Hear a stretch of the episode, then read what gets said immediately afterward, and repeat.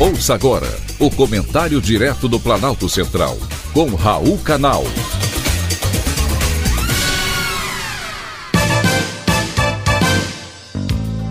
Queridos ouvintes e atentos escutantes, assunto de hoje: pacote argentino.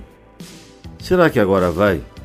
O novo governo de Javier Milei, na Argentina, tomou posse e já anunciou um pacote de medidas para resolver a crise no país. E esse pacote inclui desvalorização do peso e cortes de despesas. O dólar, que até então valia 400 pesos, passará para 800 pesos. Além disso, Milei prometeu demissão de funcionários do Estado contratados com menos de um ano e reduziu as secretarias de 106 para 54. Milei anunciou ainda a suspensão da publicidade do governo por um ano e os subsídios a energia, além da redução das transferências do governo para as províncias e a suspensão das obras públicas.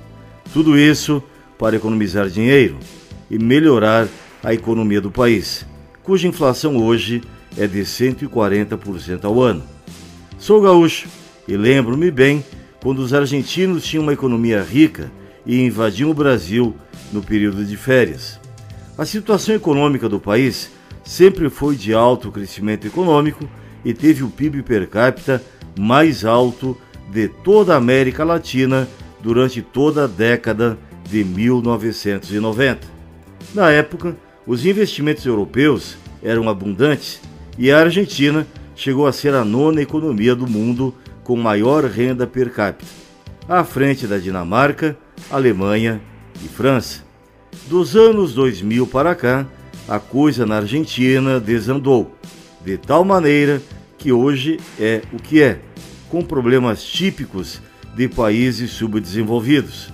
O Estado se tornou cada vez mais intervencionista. As nacionalizações e regulações enfraqueceram os direitos de propriedade e a liberdade para trabalhar e empreender. O Banco Central foi usado para cobrir dívidas e o clientelismo se generalizou nas empresas estatais. Estou falando da Argentina, mas é o mesmo que estão querendo estabelecer aqui no Brasil. Haja vista o que estão tentando fazer com a Petrobras. Mudaram até o estatuto da empresa para facilitar as indicações políticas para cargos de diretoria. Para o BNDES, a lei das estatais foi ignorada quando indicaram Aloysio Mercadante para a presidência. Ou seja, o governo do PT continua com as mesmas práticas de antes, com o Estado poderoso e cidadania fraca. A Argentina de Milei agora pode pelo menos cultivar esperança, enquanto o Brasil de Lula volta com força para fazer o que deu errado no país vizinho. Foi um privilégio, mais uma vez, ter conversado com você.